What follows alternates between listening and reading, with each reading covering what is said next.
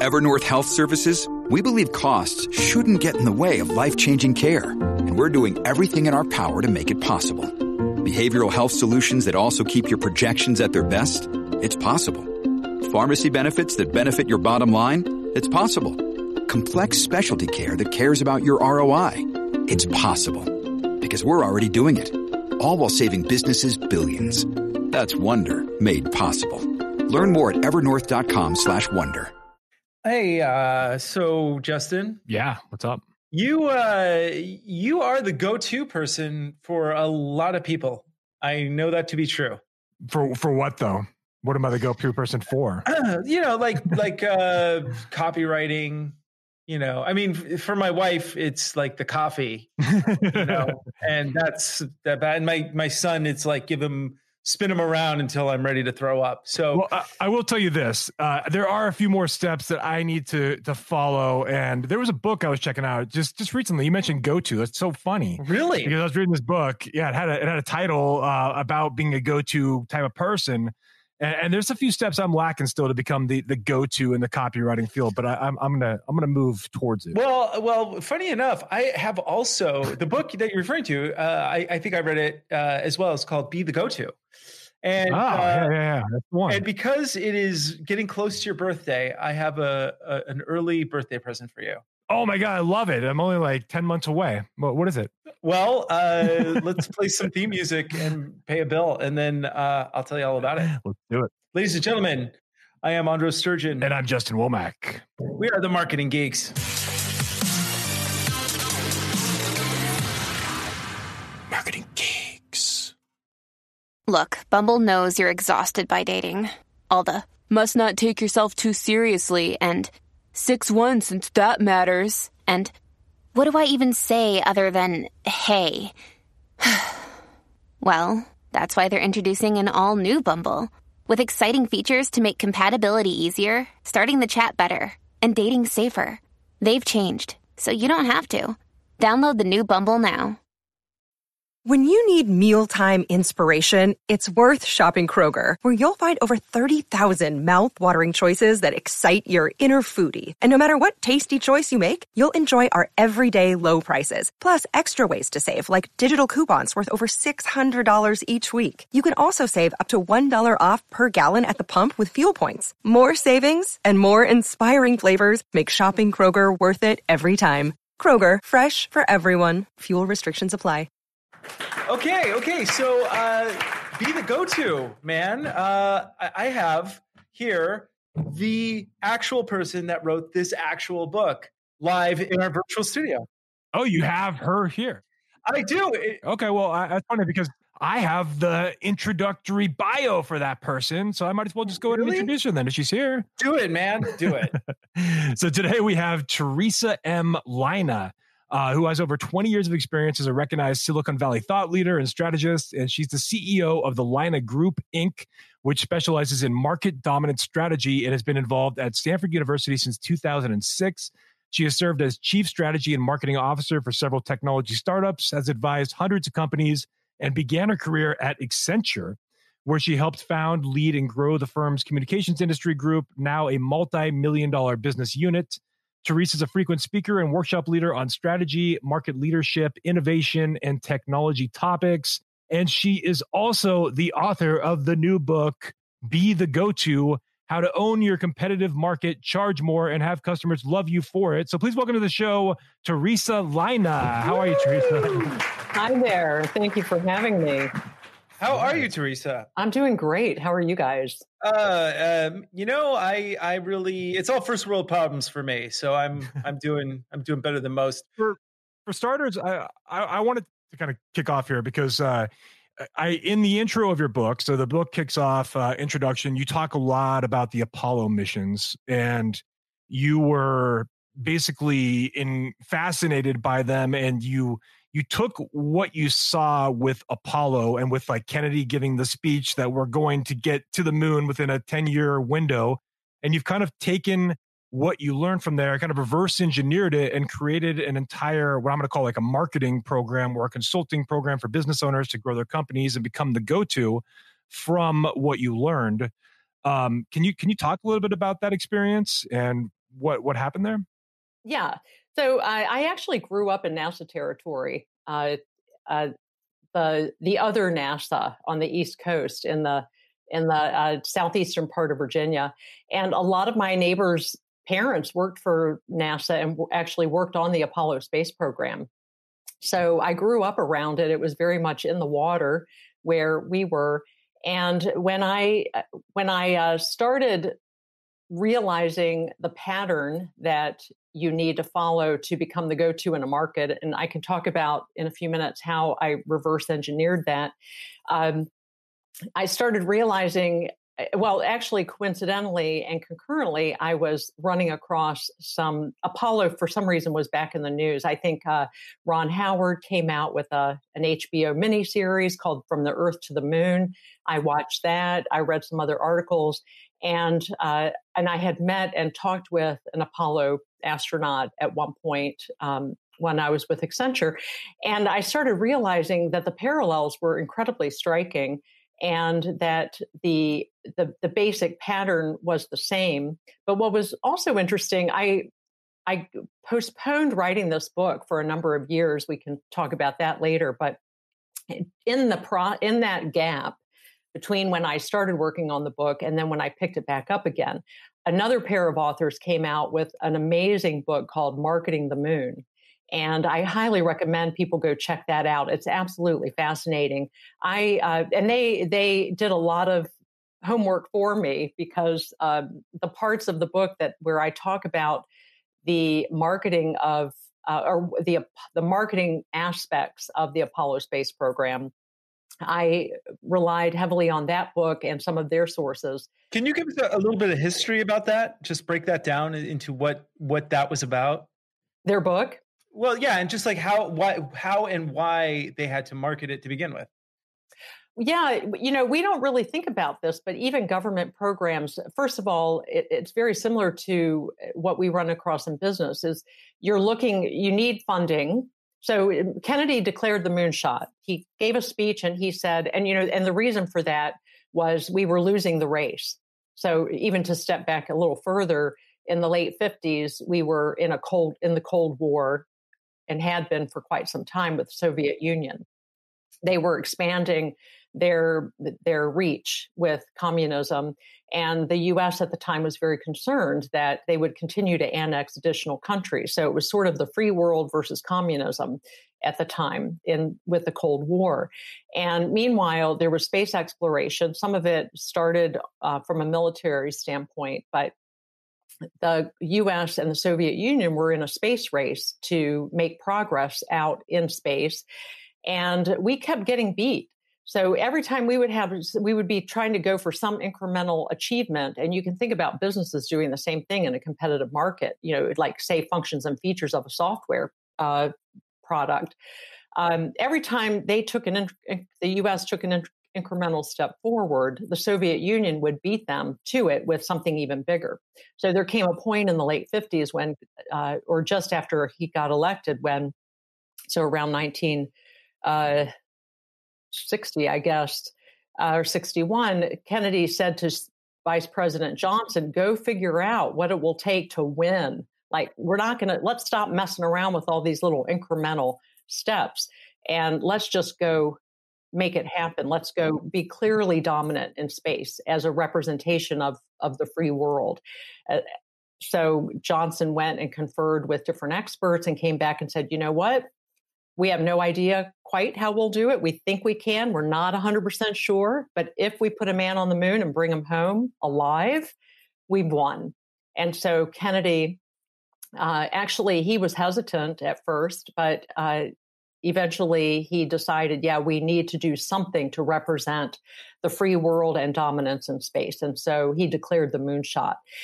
But that was only the beginning. So after that, he had to get Congress to be willing to fund it. It was enormously expensive. I think the Panama Canal might be the only other non-military initiative that cost more than that, maybe prior to the pandemic.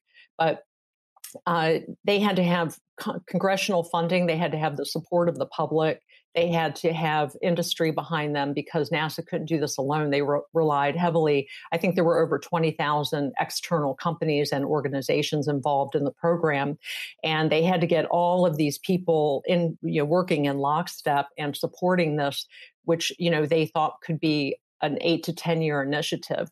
And so it took ongoing support. So they had a very, very proactive and intentional marketing, quote unquote, marketing program behind this, even though technically NASA's not allowed to do what we would call marketing. It's public. Because there had to be like influence. You had to influence certain senators. You had to influence the public to make it worthwhile to support the senators. So there was a whole, and during that time, of course, there was a lot of interest in space, and there was kind of this, this feeling of renewal in America during that time where, kids would suddenly be wearing space helmets, and it would be, it was quite a thing. And I heard stories from my mother about how when the astronauts finally got to the moon, nobody was in the streets. It was like every single person was watching this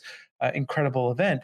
But I want to ask you, because of course there's a lot of conspiracy theories out there. What do you say to people who say there is no moon? That's the best one. It's so difficult to have irrational arguments with people. It's like somebody saying, well, I can't see oxygen, therefore it must not exist. I don't know. I actually am not quite sure what to say to people who claim we never landed on the moon. It was all a big hoax. It's the science versus emotion. You know what I want to do? I want to write a book myself, because I always envy authors, because I want to be a writer, but I hate all the paperwork that's involved with it. But I was thinking, like, I would love to put together just the complete history of wacky conspiracy theories, and just going back to, like, when people were freaking out about electricity and electric lights. And then there was, of course, Wi-Fi and cell towers. And then there was the satanic panic, and, moving all the way up to, and kind of pinpointing, like, mm-hmm. where these started. And then going all the way up to my favorite, QAnon, which is the latest. It's like the universal theory of field theory of all conspiracy theories. It's bananas, but the idea that even conspiracy theories need to be sold and marketed. No, I mean, that would level. Just as a marketer for you, that would be a fascinating book to research and write, because the techniques that they use to gain steam and get momentum and start this movement that they do are the same things that marketers do and need to do. It starts with a little cluster of people, and then it just starts spreading. But the way in which you go about spreading it has to be very thoughtful. And they are masters at this. And I think marketers could learn a lot by reverse engineering what they do. The Ignite phase and the methodology I talk about in the book is all about this. Well, let's switch gears a little bit, because I want to talk about specifically the book. But what prompted you to write it to begin with? What was your aha moment that you're like, you know what, I'm just going to push through, I'm going to finish this thing, and why this particular subject? Yeah, the aha moment was a phone conversation, which I'll tell you about in 1 second. But before that, I was running into big problems with my consulting business, because even my most loyal clients, who I had known for years, they knew what made my team and I special and the way we would approach what we did. We were deep experts. We did great work. All those things that we all say about our companies. I was getting pushback from them on my pricing. They wanted me to drop my prices because they kept saying, well, I can go over here and get that person for less, and I can get that person for less, et cetera. In the meantime, at the same time, I was having conversations with my clients where they were trying to convince me that they were unique and different. And I was trying to tell them, no, you aren't. You look and sound like everybody else. This was even my Accenture clients. I said, there is not a single company that doesn't claim to have the best people. or the best methodology or have done great work. You know, there's nothing you're saying that's going to set you apart. That's right. So it was interesting. And so one day I'm on the phone with one of my subcontractors, and she tells me about a colleague of hers, a friend, actually, a good friend of hers, who she said was making $50,000 a day, charging $50,000 a day to go in and do very similar work to what we were doing. And she and I both just sat there and marveled at that. And I say in the book, I was simultaneously unbelievably envious and unbelievably inspired. And it clicked for me that, yeah, there are companies out there that somehow manage to command these amazing premiums for what they do. They command amazing attention for what they do. And people flock to them. They seek them out. They don't question them on prices. These companies don't have to compete for every bit of work they do. How are they doing this? And I looked back at my Accenture experience, and we had done that. We had become the go-to. You know, it's now it's like an $8 billion business unit now that we help build from the beginning.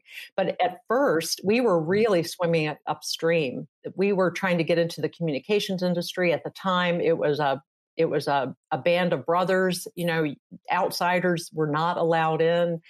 We really had to fight hard to establish a name and a reputation. So that's what kicked off all of this, is I really wanted to figure out, what is the secret? How do they do it? And that's when I realized. Well, I want to get into those secrets in just a minute. But what I wanted to say is, having looked at this in the book, you commonly come to this theme of like looking at blocks of decades, like blocks of 10 years, kind of seems like the theme in the from what I was seeing, because you talk about the Apollo mission had this 10-year mission. They made their moonshot statement and within 10 years accomplished the major goal. I believe at Accenture you had about 10 years to kind of grow revenues and start every year seeing growth year after year after year.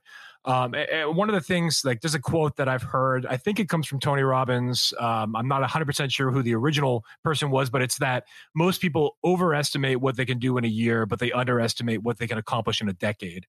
And just because I saw that decade frame being referenced multiple times, is that something that you kind of see? Is that like, it does take like these big changes happen, but it does take a bit of time to kind of put them together and make this. Yeah, it's reality. So funny. I never really thought about the 10-year chunk, being a theme in the book. But yes, you know, especially, you know, I'm here in Silicon Valley and people expect results so quickly, but it's just like some of the quote unquote overnight successes in entertainment. They were anything but. Right. Lady Gaga was out there for a full, well, let's say at least a decade before she really caught fire. Other performers, they hone their craft for very long time and test what they're doing with audiences and build some rolling thunder out there in the marketplace before everybody else finds out about them. And so, yes, it takes time. And one of the reasons that some of the names that I examine in the book have been around for a while is a lot of what this is about is, what does it take to be sustainable? How do you know, it's a lot of companies are a flash in the pan. They have quick success and then they burn out quickly. But what does it take to really last and really, and especially as the market gets more and more competitive, to continue to stand apart from everybody else? And to that point, one of the things that really struck me in toward the beginning of the book, and I've read. Like I said, I read it, got through about 20% of it roughly, 15 to 20%. But was that you talk about how you had developed this Apollo method for corporations, but then you go into this little tangent about how you went back and you looked for its weaknesses. Like you were looking at what was hard for executives to actually apply this. And you started seeking out alternatives that they could look at. And there's, I'm going to give another quote now, which is, I think this is a Mark Cuban quote, I believe. But it was that every day I try to put myself out of business, like roughly paraphrasing. Is that something that you see as one of those keys to sustainability? Because I didn't finish the whole thing, so I didn't get to the ending here. But I just found that very interesting, and it was kind of you didn't really like focus on that in that part of the chapter, but you just casually mentioned that you had done all these things to kind of put yourself out of business. And so just kind of elaborate on that and let me know what your thought process was behind all that. Yeah, in fact, there's the fourth piece of this methodology. The accelerate phase is all about basically looking at yourself from the outside and seeing, you know, where are we weak? What do we need to change? How is the market catching up with us? I describe in the book, I have a little short anecdote about sitting in meetings with senior partners at Accenture. At the time, it was a partnership. Now it's publicly held company. But, you know, they would sit around the room. Now, they were making money hand over fist, at least in our business unit. We were growing at enormous rates, 25%+ per year with organic growth. And listening to the conversation, you would have thought we were on the verge of going out of business. I mean, they really took hard, critical looks at how they were running things and where we were weak and what we needed to improve and how the market was catching up or what was going on with competitors and our clients and so forth. And we were in constant strategic planning mode. You know, at least quarterly, we revisited the strategy and looked at what we needed to tweak. And nowadays, it has to happen even more frequently for some businesses because things are so volatile, especially right now. And I did the same with the Apollo method. I came out with it. I started talking to people about it. This was like 20 years ago. And I started looking for, what am I not thinking of? And I would have conversations with people and say, you know, rip this to shreds. Tell me what's weak, what's not working. One of the things that I discovered going, and I mentioned in the book, I would go in and out of companies. So I went in, became a chief marketing officer for a tech company. I had underestimated the power of building a business unit within an existing company versus trying to do something essentially as a startup. And the foundation we had to work from in building that business unit at Accenture versus starting something from complete scratch and trying to go sell into enterprises when we didn't have a big name behind us like we did at Accenture. Even though, what does Accenture do? What do they do? Yeah, I just for those of us who don't know. Yeah, so Accenture is a large management consulting firm, and it's so big now that it does a lot of things, a lot of outsourcing services. Mm-hmm. But basically, it's a management consulting firm with a heavy emphasis on using technology to improve company operations and make companies operate more efficiently. So at the time I was there, their big specialty was designing and implementing gigantic, complex information systems. So putting in big, it might be installing SAP at a Fortune 50 company, or it may be going into a factory and figuring out how to make it operate more efficiently and where technology could help it. It might be, like in our case, we rebuilt billing systems and customer CRM systems, customer relationship management systems for companies. Nowadays, they do a lot of installation of big CRM systems. So it's a very diverse company, but the main emphasis is using technology to improve the way companies run.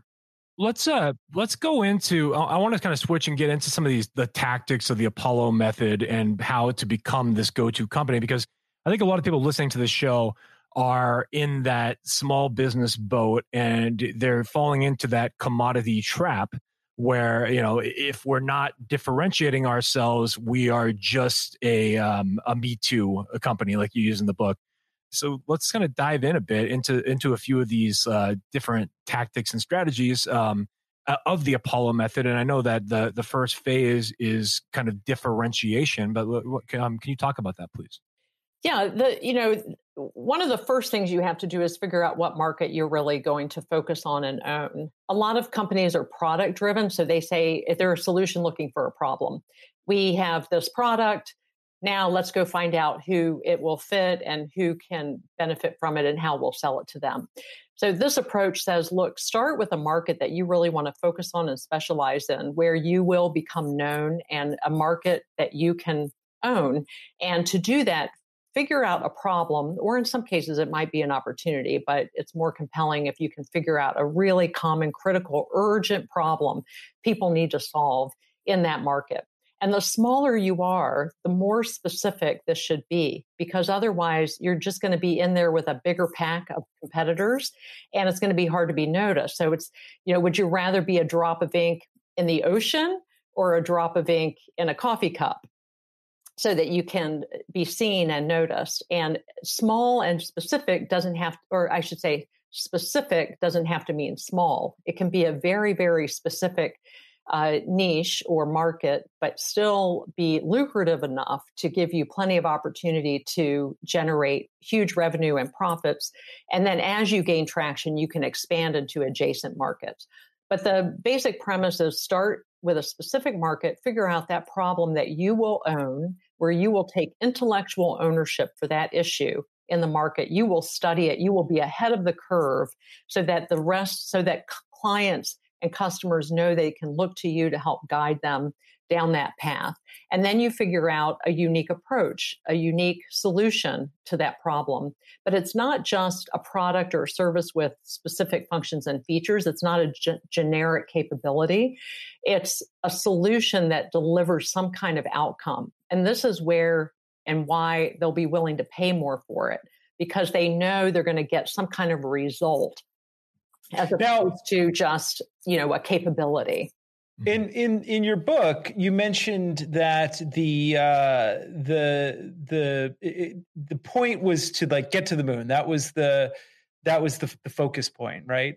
And the way you describe it is that even if it is not a direct route, it's about the creative way of getting there, but keeping your eye on the ball, if you will. And this is something that I find interesting, because I always talk with companies about, really developing the vision statement and the mission statement. Like, what are we doing here? What's the purpose of this entity besides us, just getting together and jerking around at work? But that's a different story. But you know what I'm saying? It's like this is an important thing. It's in spiritual practice, it's like setting an intention. So. You really thought about like launching in the same way that they achieved the impossible, right? When they did this with the moonshot. So what are the other points? So once you focus on the goal and no matter what happens, we have to get to that goal. What happens from there? Yeah, you want to know what your destination is. You know that's the vision, is where do we want to end up? And you have a market vision for where you see the market going. You have a vision for what role you want to play in that. You have your point of view, your unique approach, and then you declare it. I mean, Kennedy stood up and said, "We don't know how we're going to do it, but we are going to put a man on the moon and bring him home. That's our goal. We commit to that, and here's why we feel it's important." And he really got everybody rallied around that. And then from there you do, and that's what in the methodology is called the launch phase, figuring all of that out. From there, you go into the ignite phase. And this is where your goal is to lead a movement in the market, not so much around your specific product, but around your point of view and what you believe the market needs to be doing. And the reason for doing that is because that's what's going to get people excited. That's what's going to make them want to talk about you and pay attention to what it is you're doing. That's, if you're an entrepreneur, a small company, that's what's going to get you into the office of somebody who normally wouldn't give you the time of day. They don't want to hear about somebody's product, but they do want to hear and learn about where things are going, what needs to be done about big issues that they're dealing with. So that's the next piece, is leading that movement and building momentum in the marketplace around your point of view. And Mark Benioff did this to great effect with Salesforce.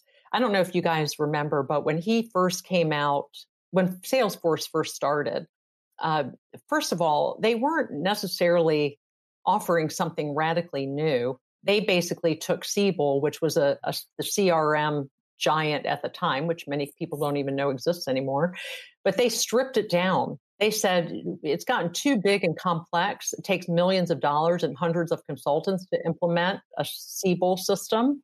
And we need something simpler. So he actually stripped out functionality and then and made it very simple and easy. And they put it in the cloud so that people could easily access it without all this heavy implementation.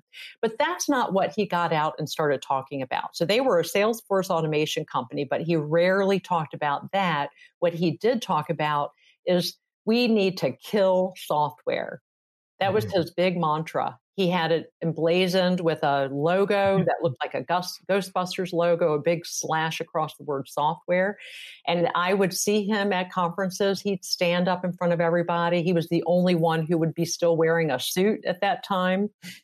He was brash. He would get booed. He was telling an audience full of software companies that software has to go, you know, and he was on a mission.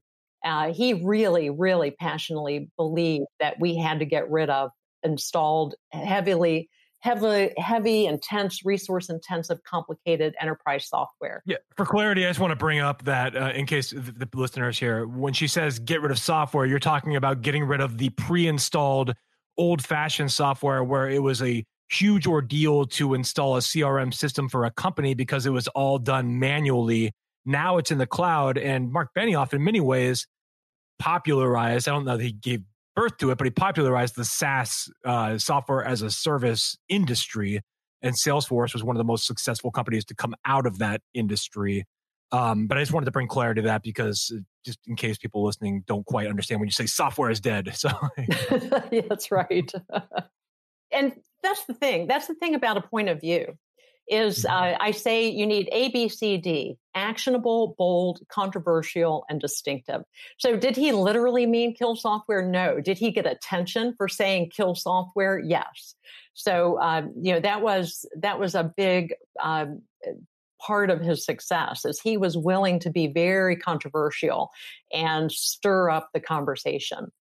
So this is a big part of what you need to do. But another piece that a lot of people don't realize or underestimate is the role of power brokers in helping you really get a foothold in your market. So every industry, every sector has just a handful of people who seem to know everybody in that industry. And they have tentacles out to everybody who matters in that industry. And so a big strategy that I talk about in the book is getting those power brokers on board with your point of view. Now, they may or may not be willing to pitch your product or your offering or your solution, but it doesn't really matter. What you want is to get that moment, that movement going and be associated with as being a leader in that movement. And these power brokers can be critical for doing that. And again, even if you're a nobody, if you have a really, really provocative and valuable perspective on what's happening in the market and what companies need to be doing about it, people will listen to you all day long. So that's a key part of that strategy. And, you know, media plays into that. Events play into that. They are part of the power broker structure in many sectors, but it can also boil down to some key individuals. You see this a lot in Silicon Valley. So, and again, you know, that was actually part of Mark Benioff's success. They struggled like anybody else, but you know, he had Larry Ellison. He had Larry Ellison was a mentor. Steve Jobs was a mentor. You know, he had access to some very, very important power brokers and influencers in that space. So how is like, because one of the things that I've noticed, especially, and I think you addressed this a little bit about this in the book, is that there's so much noise out there, right? There's so much noise with people, you know, wanting to be the like, oh, I do this and I do this too. And, you know, as you say, the Me Too people, So what are the kinds of strategies, especially in this day and age, that you think is best in order for you to stick out and really differentiate yourself so people go, yeah, I have to work with that person no matter how much it costs. And let's use marketing as an example, because marketing is like an overarching broad field. So let's just say like someone has a marketing company. Well, that's a perfect example, because I tell you, I have yet to see a digital marketing company look different. You know, and the problem is they all focus on capabilities. So whenever I hear a company, even if I hear somebody say our capabilities presentation, you know, for introducing themselves to clients, kill it. You know, nobody cares about your capabilities. That's a ticket to entry. What you need is that point of view about what companies are struggling with and what they need to be doing about it. And pick a specialty, narrow down and pick a particular problem or challenge that they're running into in a particular market. And rather than be a generalist that can help any kind of company, if you have a broad set of services that you're offering, then go with a narrow market. If you are targeting a broad market, go with a narrow set of offerings that focuses on a particular dimension of what it is. But I find it more valuable to pick the market and then be a specialist in that market, because every market has its own vernacular, has its own culture, they talk to each other, they spread ideas amongst each other. And so you'll often get more traction if you pick a market that is tightly knit. And so, for example, I think I even have in the book, you know, the difference between a digital marketing firm that says, we run great email, or we can run your email campaigns, we can write your copy, we can help you manage your list, versus saying we can improve your conversion rate by 10 to 20% within 6 months, or outcome based, out total results oriented. And we have a process for doing that.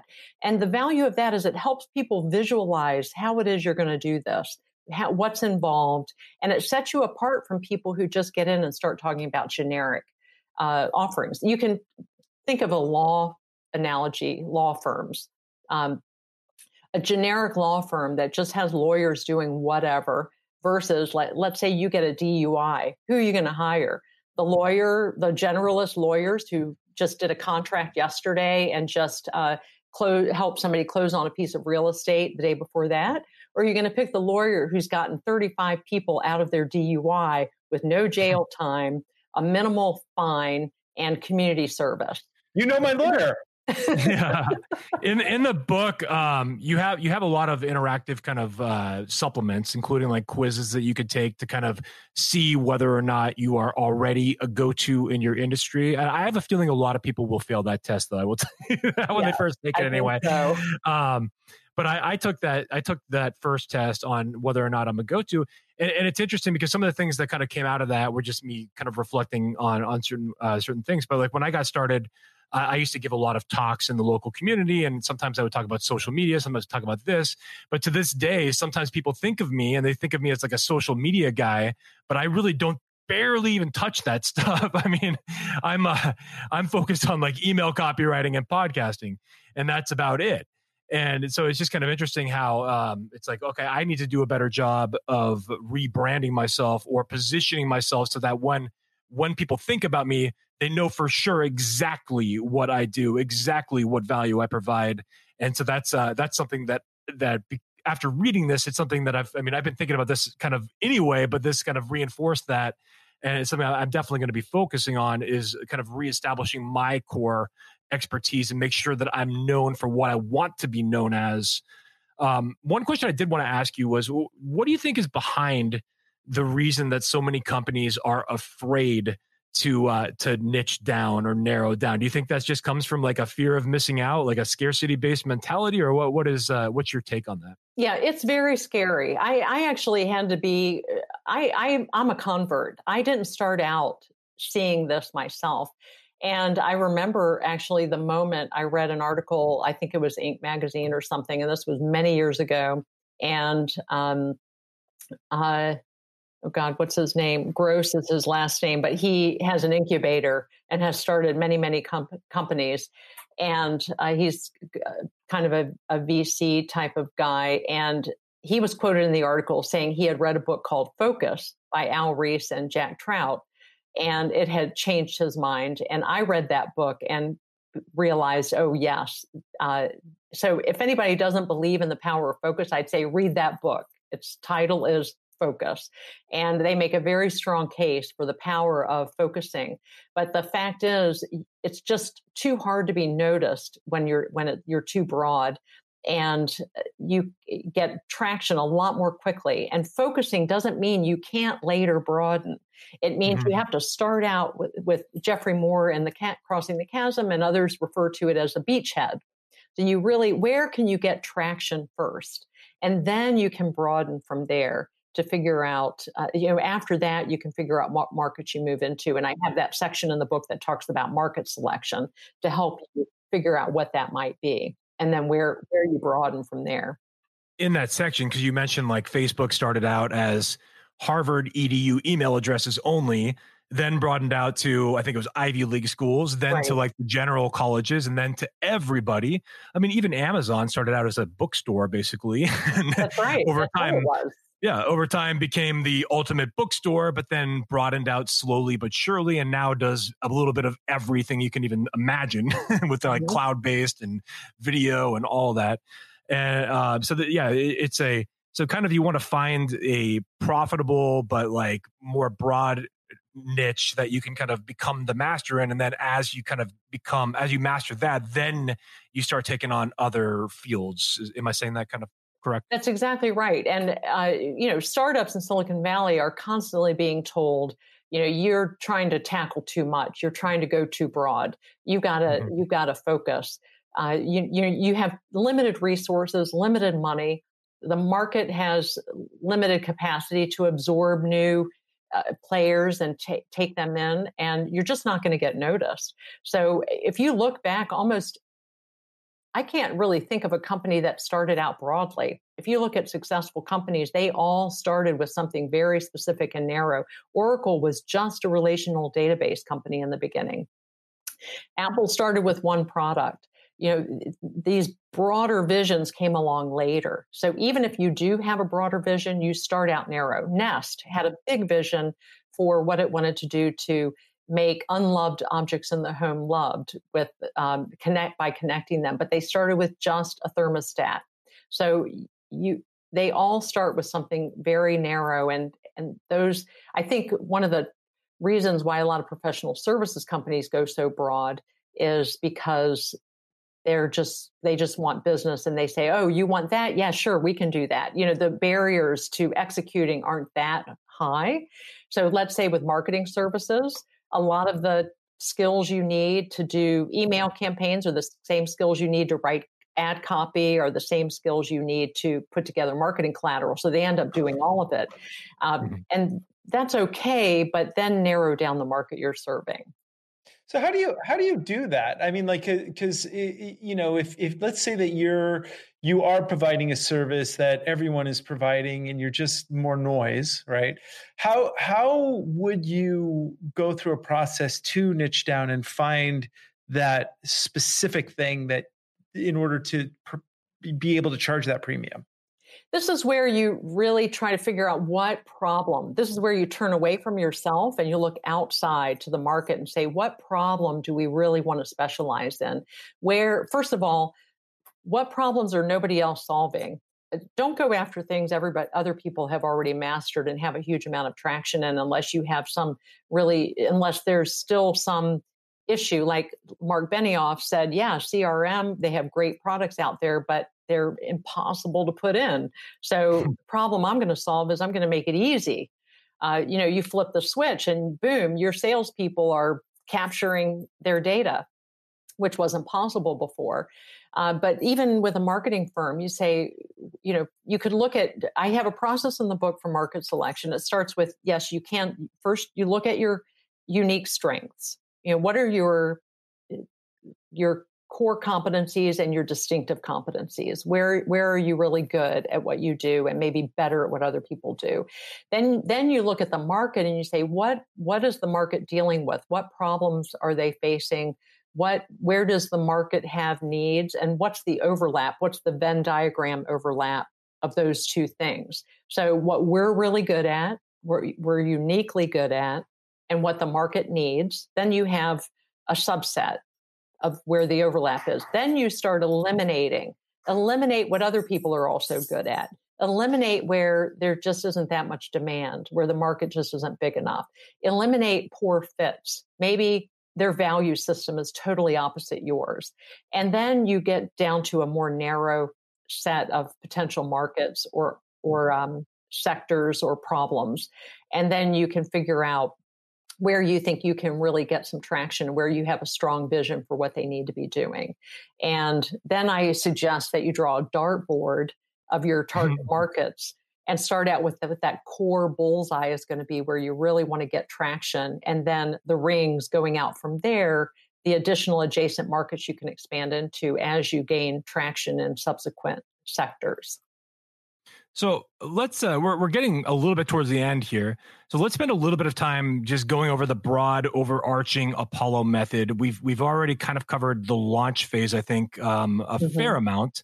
But let's talk a little about the other phases. So it's launch, ignite, navigate, accelerate are the four different phases of the Apollo method. Can you give a bit of an overarching, short, condensed, very condensed version here, so that we give the listeners an idea, like a preview of what to expect in the book too?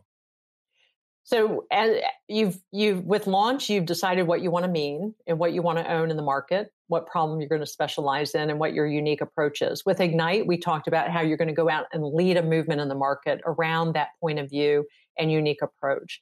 With Navigate, and you're actually in Ignite going to also start having conversations with prospective customers, the types of innovators who are willing to try something new because they want to be ahead of the market. With Navigate, that's where you operationalize all of this. You walk your talk, you navigate customers along the journey to achieving the results that you promise with your solution. So this is product or solution development. This is sales and marketing. You build a community of believers in the market around your point of view, and also hopefully your offering. And you actually deliver results out in the market. With Accelerate, this is where you're watching your back. Even if you start out completely unique, others are going to, of course, copy you and get into the space.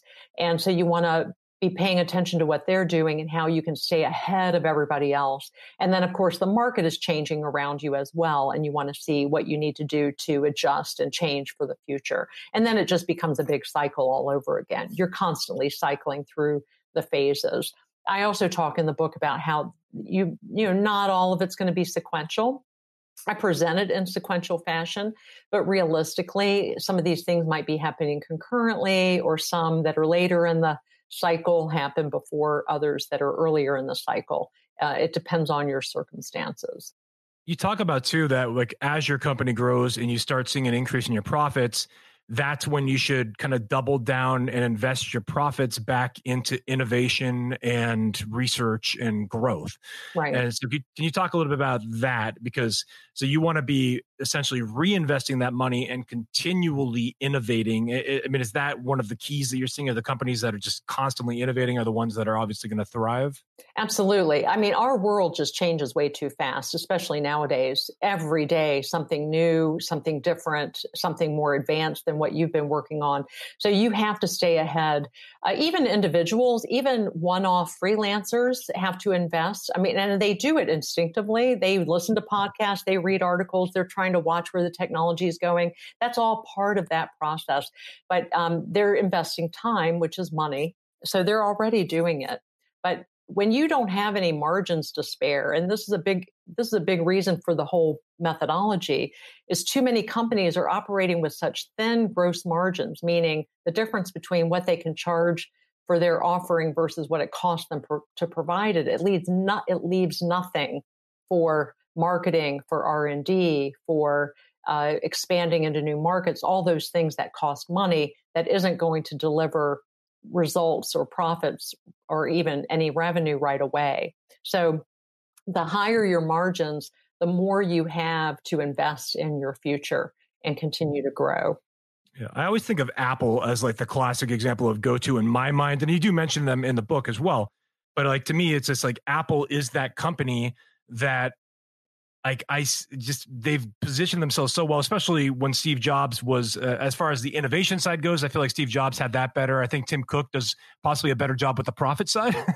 But from the innovation side, when Steve Jobs was in charge, man, like every time that they released a new product, I was excited and I was happy to pay a premium on their products because of the way that they positioned themselves, because of the way that all of that came together.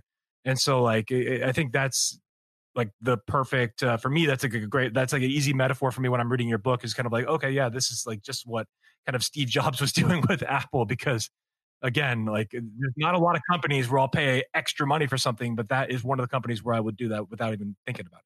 Exactly. And the iPhone was kind of a moon analogy because they didn't say, how can we incrementally improve existing cell phones? They said, they just threw the old paradigm away and they said, you know, let's look way out. What should we actually have? We should have a computer in our pocket or a phone that we love. Mm-hmm. And they just rethought the whole thing. And so it was very much like Kennedy saying, forget all these little incremental accomplishments in space. What's the grand accomplishment that will really clearly demonstrate leadership?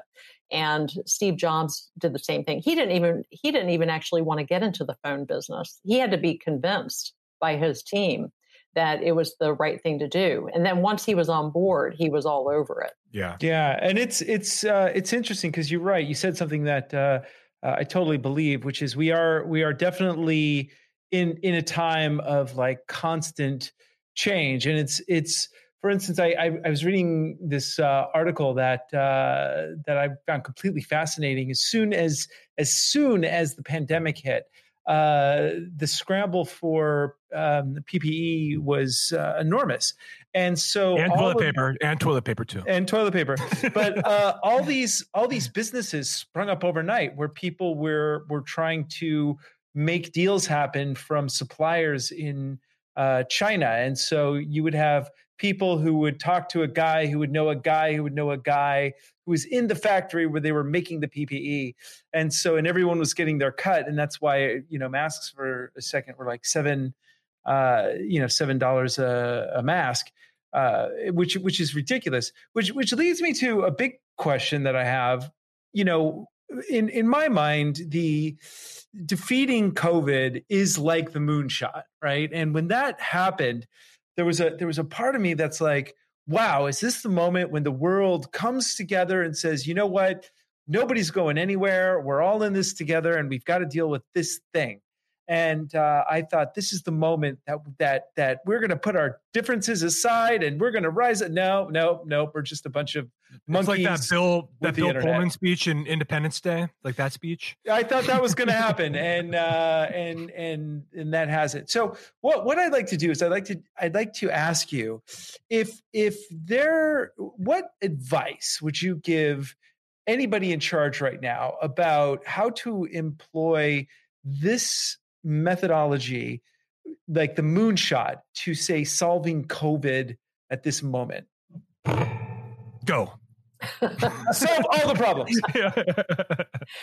Well, it does start with a unifying vision. And that's something that we desperately need. You see this in companies as well. So we shouldn't be working against each other. We all, with the moonshot, with Kennedy's moonshot, all the resources of the country unified around this goal. So setting the goal of saying, look, we cannot beat COVID in 3 months. We can't beat it in 6 months, but we could beat it in a year.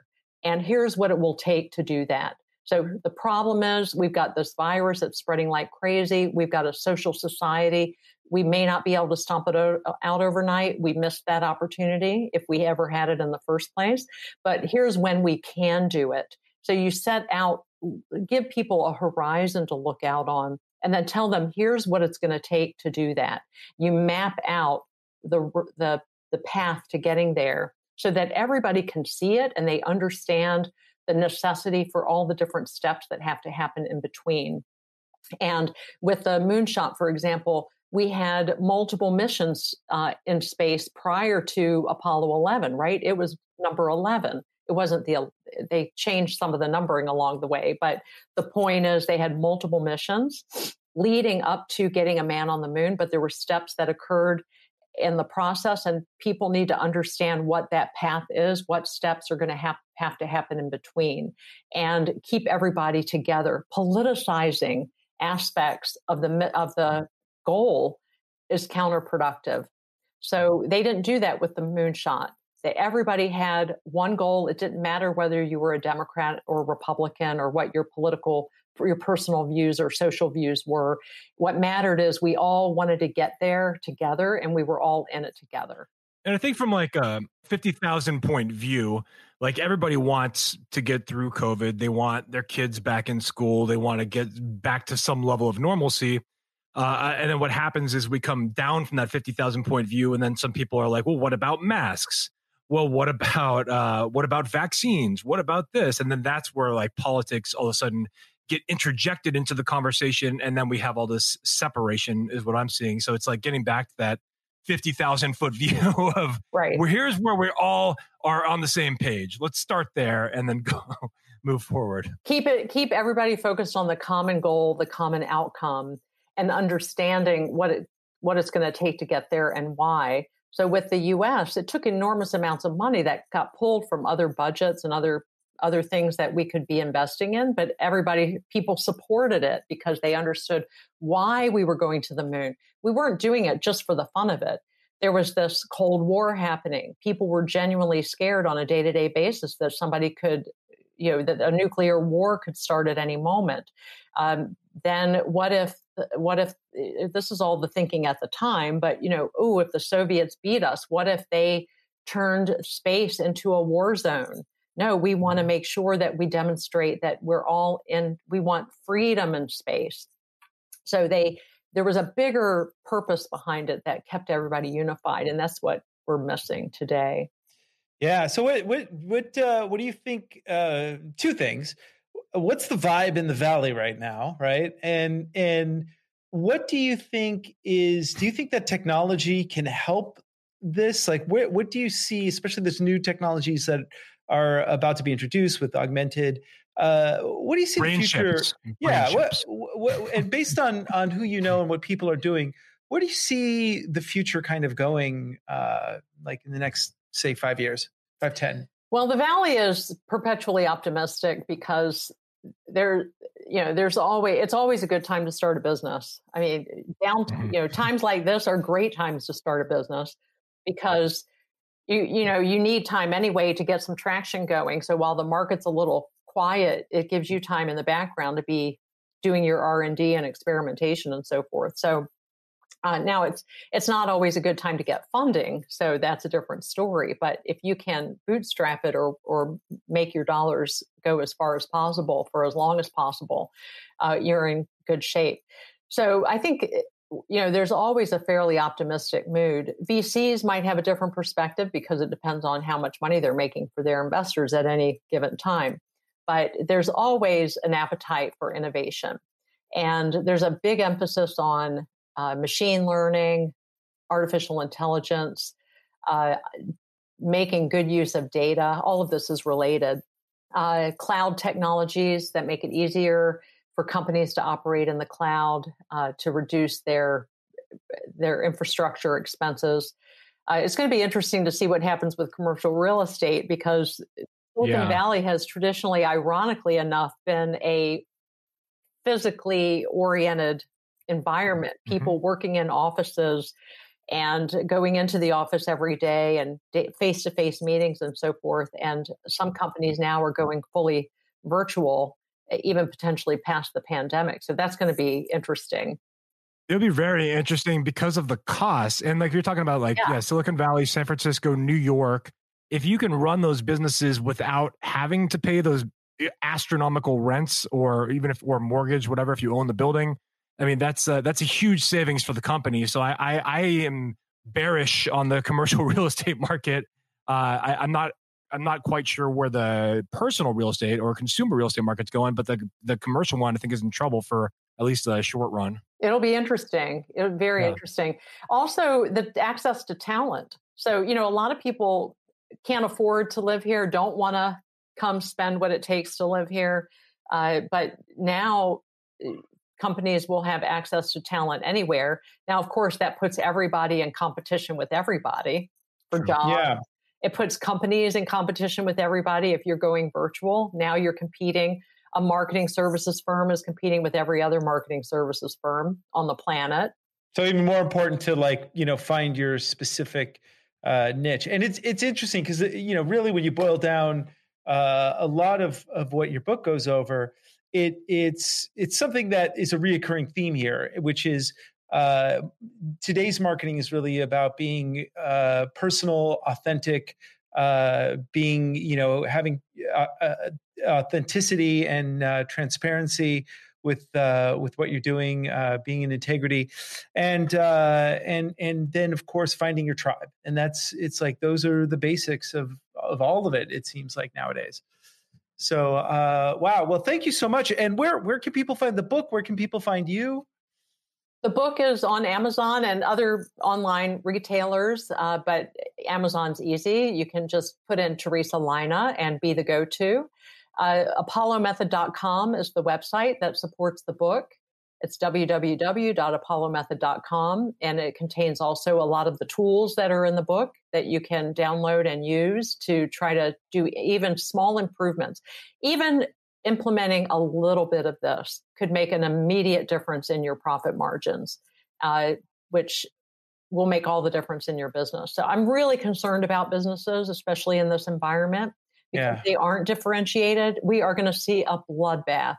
So it's really imperative. It was coincidence that this book came out right in the midst of the pandemic, but I think the timing is actually great because this is going to be a huge, huge problem. Even more of a problem for companies than what we saw before the pandemic. So I do hope people will get the book. They can, they don't need me.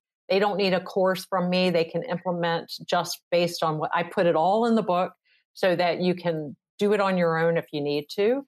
And I hope people will take advantage of it as a resource. Yeah. Well, thank you so much, for that. And we'll definitely, definitely get the book. It's really interesting how you bring history and marketing kind of together in this very unique way.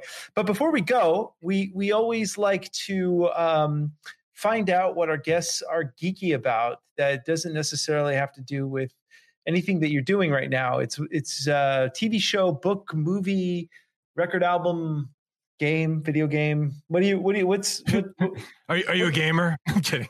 Actually, I'm not a gamer. I'm a sailor, so I'm a total geek when it comes to all things boats, particularly sailboats. I own a sailboat in Sausalito. I sail on the bay a lot, and I'm a total nerd when it comes to boat maintenance, engines, sails, you name it.